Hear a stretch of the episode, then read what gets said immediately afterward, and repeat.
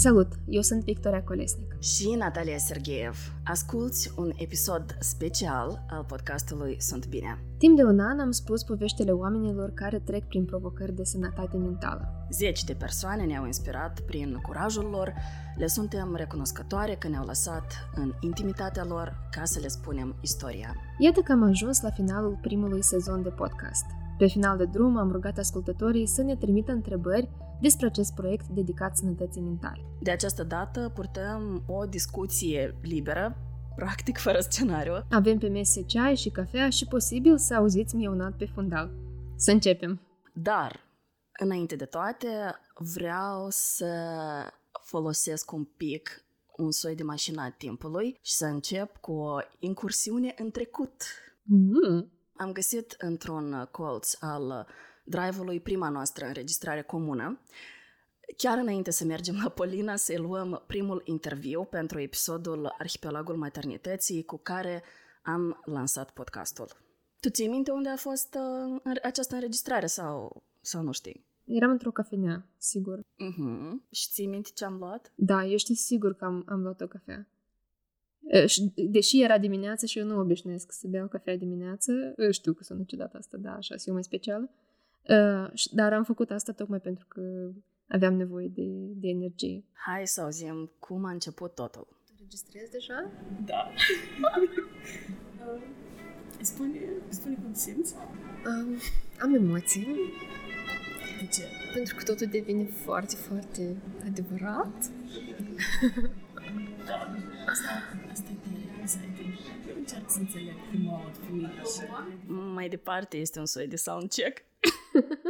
Da, e prima dată când aud bucata asta de înregistrare. Adică știam că am făcut-o atunci în cafenea, dar chiar nu mi-aminteam ce conține. Apropo, era ideea ta să o facem.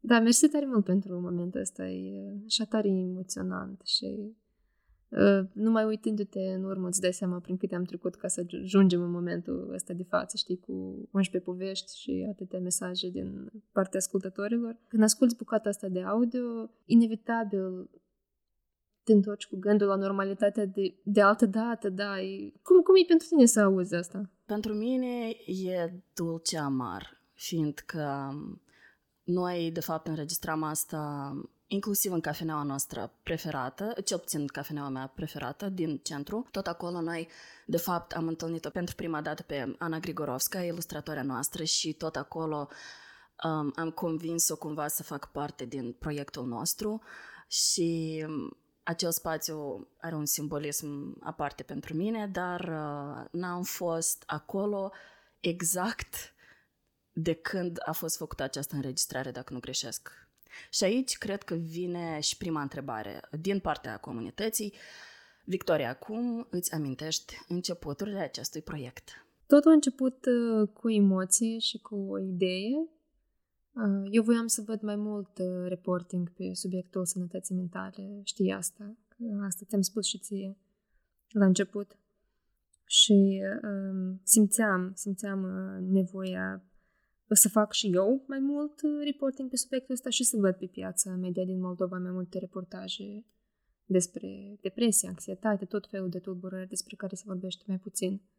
Și am crezut și atunci și cred și acum că podcastul este cel mai potrivit format, pentru că transmite atât de bine emoția din voce. Cred că și ascultătorii noștri acum o să simtă cât de multă emoții avem noi în voce acum, pentru că, cel puțin, eu nu sunt deloc obișnuită să fac asta în, în regim live. Dar așa a început, cu, cu o idee și cu o emoție și mă bucur tare mult că atunci când am împărtășit fără mai ai de idee de la început, tu ai îmbrățișat-o și am pornit împreună la drum. Tu știi că eu îți sunt recunoscătoare, ți-am mai spus-o că cumva, într-un fel, mai ales cu ghilimelele de rigoare pe mine, um, fiindcă anterior noi cu Victoria eram pur și simplu colege bune de lucru, ieșeam periodic la lunch împreună și um, doar după ce mi-a propus să facem acest proiect împreună, noi cumva am devenit mai apropiate și odată cu desfășurarea proiectului se dezvolta, creștea, înflorea și cumva prietenia noastră. Așa că a fost un soi de, nu știu, the best of both worlds. Cu siguranță și um, chiar am trecut prin, prin multe în anul ăsta. Oh, da. Până la urmă am început cu, cu o simplă idee și am ajuns să obținem finanțare pentru acest proiect, să-l implementăm uh, timp de un an, să vorbim cu foarte, foarte mulți oameni și să le spunem poveștile. Să angajăm foarte mulți oameni. Da, și asta, să, să includem în echipa noastră uh, alți oameni, oameni foarte talentați, foarte profesioniști uh, și să-i, uh, sper eu să-i ajutăm în anul ăsta pandemic să să-și, să-și vândă munca, să primească un ban pentru ceea ce fac atât de bine. Și um, ai spus-o și tu cu alte ocazii și mi s-a întâmplat și mie în anul ăsta să, să primim foarte multe mesaje din partea oamenilor care ne ascultă, adică să avem un, un val de feedback. Ele erau absolut fantastice. Felul în care ele ne încălzeau, nu cred că cineva își poate imagina cât de mult contează să primești acest feedback, aceste mesaje pe Instagram, e mail și nu pur și simplu e mail cu mi-a plăcut foarte mult episodul, um, succes, să, să faceți mai departe Deși și asta sunt faine. Deși și astea sunt faine, ceilalți pur și simplu își destăinuiau sufletele, spuneau ce au în minte, uh, povesteau despre provocările lor. Până acum țin minte un e-mail, o tânără din România, apropo dacă nu greșesc, spunea că era într-un cort, sub cerul înstelat și asculta vocile noastre în căști. Asta... Da, e, e un privilegiu asta. E absolut fantastic. Asta e ceva ce niciodată nu voi uita, probabil. Apropo, următoarea întrebare sună așa. Cum ați reușit pe timp de pandemie să discutați cu personajele? Cred că trebuie să încep prin a spune că evident că a fost foarte complicat, fiindcă noi literalmente am lansat podcastul în martie și tot în martie a început lockdown-ul. Deci, până atunci, noi am avut pregătit episodul Polinei și am făcut teren pentru episodul despre Alzheimer, pe care l-am mutat pe episodul 3.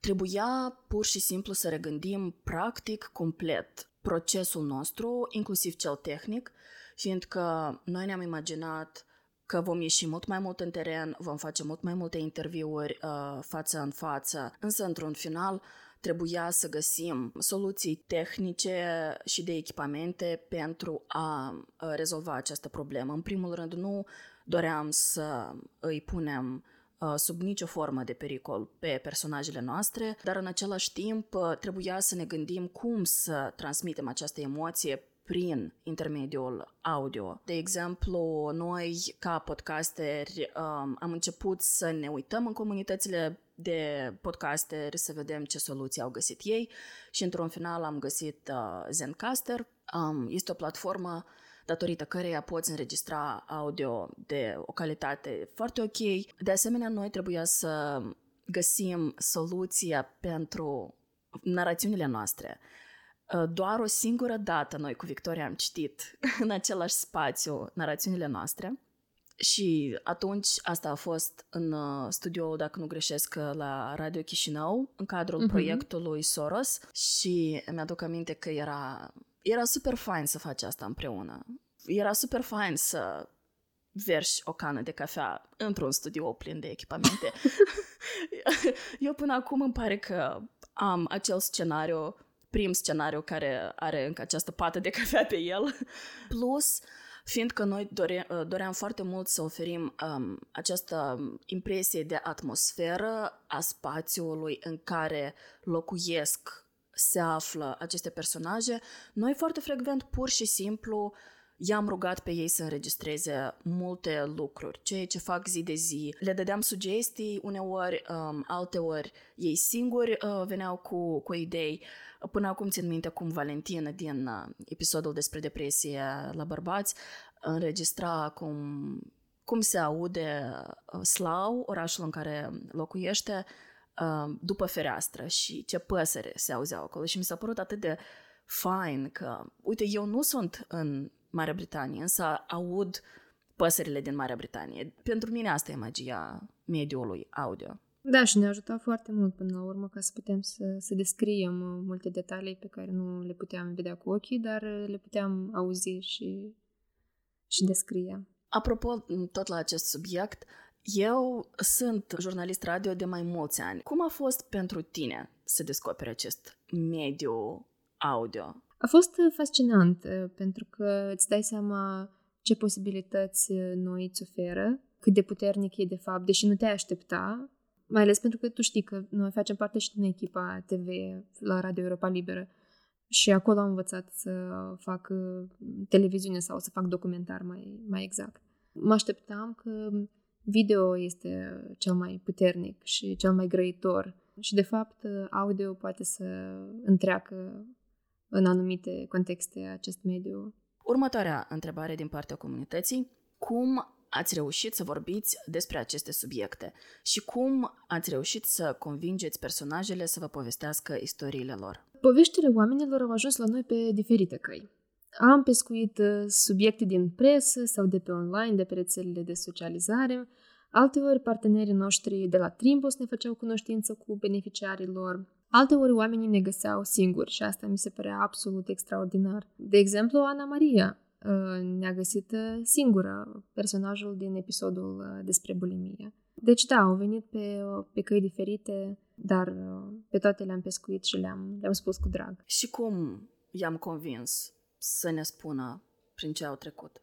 Cred că asta este, de fapt, diferența, că nu i-am convins noi. De acord. Erau, erau oameni care erau gata să-și spună povestea și, și nu, nu cred că jurnaliștii trebuie să convingă pe cineva să, să-și spună povestea, mai ales în contextul acestor subiecte foarte vulnerabile și, și greu de spus. Absolut de acord. În general, din experiența mea, dacă trebuie să convingi pe cineva, pur și simplu această persoană nu este gata să vorbească despre asta și nu trebuie niciodată să forțezi nota. Da, pentru că există riscul că persoana asta se va retraumatiza povestind. Exact. Sau pur și simplu va renunța în timp ce documentezi tu subiectul. Sau și mai grav, ă, îi va părea rău după publicarea materialului că a vorbit cu tine și că și-a spus povestea. Următoarea întrebare. Preferați să lucrați în scris? Care sunt diferențele dintre voi? Uh, cred că ar fi bine să spunem mai multe aici despre procesul nostru de lucru. Asta era partea care pentru mine a fost o revelație, fiindcă în sine procesul scrisului este o experiență profund solitară. Nu poți să scrii în două voci, dar poți să scrii în patru mâini, așa cum am făcut-o noi. Cred că cel mai relevant este exemplul Polinei, fiindcă anume atunci am făcut acest exercițiu pentru prima dată și atunci tu m-ai invitat la tine acasă, am stat la bucătărie la tine și am petrecut ore în șir scriind primul scenariu, prima versiune de fapt a scenariului. Da, scriind împreună cumva. Exact, exact. Noi um, vorbim foarte mult timp despre subiect. Noi înțelegem în profunzime nu doar subiectul episodului și a provocării uh, sănătății mentale respective, dar despre ce este totuși acest episod? Este despre faptul că Polina a avut depresie postnatală sau este despre faptul că Polina s-a simțit foarte singură în uh, provocarea ei de a fi mamă? Sau este despre faptul că ea ar fi vrut să primească mai mult, mai mult sprijin din partea familiei pe acest drum? Uh, deci, cred că asta este una dintre etapele favorite ale mele când noi decidem unghiul subiectului, discutăm despre subiect și înțelegem despre ce totuși este um, acest episod. Anume datorită faptului că noi, pe bune, am încercat nu să povestim despre o persoană care are o provocare de sănătate mentală, fiindcă nu provocarea de sănătate mentală este cel mai interesant lucru despre o persoană. Ceea ce ne-a interesat pe noi este cum acest om cu o provocare de sănătate mentală trebuie să facă față realității, vieții de adult, unei pandemii, lumii înconjurătoare, altor provocări din viața personală. Deci aici pentru noi a fost um, cea mai interesantă parte. Aici noi încercam întotdeauna să aducem subiectul și nu doar, uite, această fată a primit acest diagnostic sau acest bărbat a primit acest diagnostic. Da, și legat de procesul de scris, Voiam doar să adaug că nu contează dacă lucrezi în uh, TV, radio sau uh, presă scrisă sau online, oricum ajungi la scris într-un final, pentru că ajungi să transcrii. Very good point. Să transcrii acele înregistrări, să le recitești. Uh, știu că sunt uh, mulți jurnaliști care fac altfel, în sensul în care lucrează direct pe înregistrarea audio sau pe fișierul video. Oi fi eu de modă veche, mie îmi place să transcriu totul ca să fiu sigură că nu îmi lipsește, dacă nu îmi scapă nimic. Și uh, mi se pare că în felul ăsta pot să prinzi foarte multe detalii care în mod normal ți-ar fi scăpat și ai totul în fața ochilor uh, scris negru, negru pe alb. Deci aici cred că suntem și foarte asemănătoare în procesul Absolut. nostru de lucru. Ne simțim confortabil să, să lucrăm în scris. Hai să revenim un pic la proces, la modul practic, cum noi abordăm personajele, fiindcă avem și noi un soi de fel al nostru de a face lucrurile. De fiecare dată când descoperim o potențială poveste, um, invităm omul respectiv să vorbească cu noi, uh, pur și simplu să facem cunoștință, fără niciun fel de obligații, fără niciun fel de promisiuni. Uh, nu, nu înseamnă neapărat că omul trebuie să fie de acord să vorbească cu noi și să-și spună povestea. Pur și simplu ne cunoaștem într-o atmosferă foarte caldă sau încercăm să fie cât mai deschisă și cât mai caldă, îi explicăm uh, clar ce facem noi și ce am vrea să facem, cum am vrea să spunem uh, povestea dacă simțim că ni se potrivește. Odată ce ajungem uh, la un numitor comun și toată lumea e pe aceeași pagină, procedem uh, chiar la documentare, în sensul în care începem să facem interviuri înregistrate, on the record și să aflăm toate detaliile de care avem nevoie. Și nu în ultimul rând uh, vorbim și cu oameni apropiați pentru personajul nostru, prieteni, familie, oameni care au fost acolo și au văzut cum personajul nostru a trecut prin provocări de sănătate mentală sau orice alt fel de provocări. Și evident, uh, includem întotdeauna vocea expertului, pentru că noi nu suntem specialiști uh, în domeniul sănătății mentale și atunci avem nevoie de o voce credibilă, o voce de specialist care să explice din punct de vedere medical, psihologic, social uh, acest fenomen. Au fost momente când v-ați încărcat sufletește după ce ați auzit poveștile persoanelor cu care ați vorbit și dacă da, cum ați reușit să treceți peste asta? Cel puțin uh, mie mi s-a întâmplat de foarte multe ori, dacă nu de fiecare dată, pentru că este imposibil să rămâi indiferent atunci când uh, vorbești cu oameni care îți uh, deschid sufletul și îți spun probabil cele mai vulnerabile lucruri despre ei și despre viața lor. M-a marcat în mod special perioada în care am documentat despre doliu, poate pentru că știm că o să ni se întâmple tuturor mai devreme sau mai târziu, deci e inevitabil și faptul că e inevitabil face ca sentimentul ăsta să pară așa foarte, foarte greu de trăit și foarte dificil din punct de vedere emoțional. Bine, eu în perioada aia mai documentam pentru pur și simplu la Radio Europa Liberă un material despre serviciile de îngrijire paliativă și mi se părea că oriunde mă uit văd numai tristețe și și văd moarte și era greu și nu cred că am, fă, am făcut ceva foarte proactiv pentru a trece peste, peste tristețea mea sau peste starea mea deprimată din perioada aia. Pur și simplu am, am mers înainte, am încercat să vorbesc mai mult cu oamenii dragi din viața mea.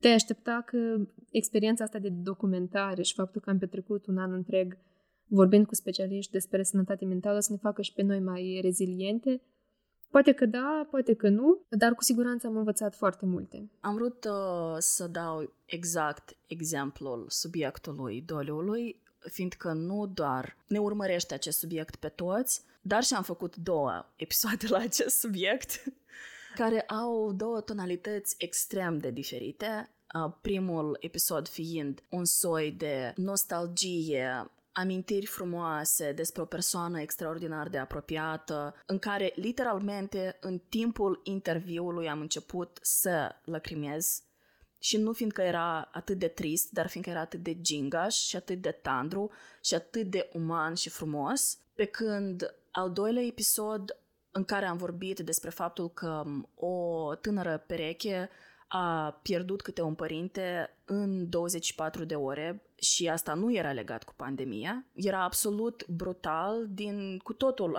alt punct de vedere. Nu pot să spun că eu am trecut peste asta, fiindcă întotdeauna este această tentație să începi să te ocupi de următorul subiect care te va copleși în totalitate. Ne-a întrebat cineva cum uh, am reușit din punct de vedere tehnic să înregistrăm episoadele și ce am făcut pentru un uh, sunet de calitate. Atunci când am fost la incubatorul uh, Influencers Hub, uh, sponsorizat de Soros, noi am avut șansa împreună cu alte nouă proiecte să câștigăm 1000 de dolari pe care să-i folosim, de exemplu, pentru echipamente. Atunci noi uh, am decis să investim uh, anume în niște reportofoane de calitate pe care intenționam să le folosim în teren, dar pe care în mare parte le-am folosit casele noastre pentru a ne înregistra vocea. Chiar acum ne auziți fiind înregistrate pe aceste reportofoane. Deci eu am pe un trepied foarte micuț un uh, reportofon Zoom care de fapt se folosește mai mult ca sunet exterior pentru camere video, dar el este atât de mic încât noi am decis să-l cumpărăm. Plus a avut un microfon de tip shotgun, care este foarte fain, în special pentru a înregistra interviuri în teren. Victoria are un, uh, tot un zoom, dar unul performant, nu mai sunt sigură dacă este de ultima generație, dar atunci când noi l-am cumpărat era de ultima generație. Uh, dacă nu greșesc, este H 6. Da, da, da. Și el are două microfoane. Are microfon um, simplu și unul pentru a înregistra sunete de ambianță, așa arată ca un glob. Uh, de asemenea, noi folosim Adobe Audition. Uh, noi cu Victoria am privit uh, zeci de tutoriale video pe YouTube despre cum uh, să faci o grămadă de chestii în uh, Audition. Cred că ne putem numi intermediate users sau cel puțin very good beginners, știi? Evident, sound design-ul îl făcea Alexandru Ianciu și îl face Alexandru Ianciu, dar uh, nu voiam să punem pe um, umerii lui o greutate prea mare și încercam cât mai mult să uh, facem pe partea noastră lucrurile, să curățim niște audio, să îi dăm vocile noastre, editate deja și așa mai departe. De asemenea, folosim acest Zencaster, după cum am spus anterior, și cea mai tare investiție ever și tare o recomand este dragul de Google Drive. Nimic nu se compară cu... Cât, cât sunt acolo? 2 terabytes de, uh-huh. de spațiu la care au acces toți membrii unui proiect, în special într-o pandemie, când nu te poți vedea și nu numai decât poți face un schimb de harduri externe. Noi folosim și librăria BBC pentru anumite sunete speciale, de exemplu, un sunet de tape recorder, un sunet de um, greieri noaptea, dacă nu greșesc. Deci, pe bune, am, doamne, am căutat acolo cele mai bizare sunete. Și, de fapt, chestia asta cu sunete împrumutate e o dovadă a felului în care s-a schimbat uh, approach-ul nostru exact. pe parcursul pandemiei, pentru că la început de proiect eram uh, sigure că nu o să folosim sunete împrumutate și o să înregistrăm totul singure, dar uh, na, a venit pandemia și uh, n-am mai putut să facem asta din uh, motive obiective. Următoarea întrebare, uh, care ține mai puțin de podcast și mai mult de situația sănătății mentale. Ce pași trebuie făcuți pentru ca serviciile de sănătate mentală să fie gratuite, accesibile, fără rând și în fiecare raion? În fiecare raion există câte un centru comunitar de sănătate mentală și uh, aceste centre își propun să fie Uh, să ofere servicii accesibile și gratuite. Cu siguranță este loc de mai bine, dar la întrebarea asta ar trebui să răspundă un uh, specialist în domeniul sănătății mentale. Și o întrebare foarte bună. Am putea să revenim cu un articol pe site și să oferim mai multe detalii sau să aflăm uh, mai multe din planurile Ministerului Sănătății. Întrebarea mea preferată. De ce animalele de companie sunt șefii caselor? Pentru că sunt foarte iubiți și pentru că li se permite orice, cel puțin, uh, nu știu, la mine acasă, motanul merge oriunde vrea el. Dacă vrea să urce pe masă, are voie pe masă.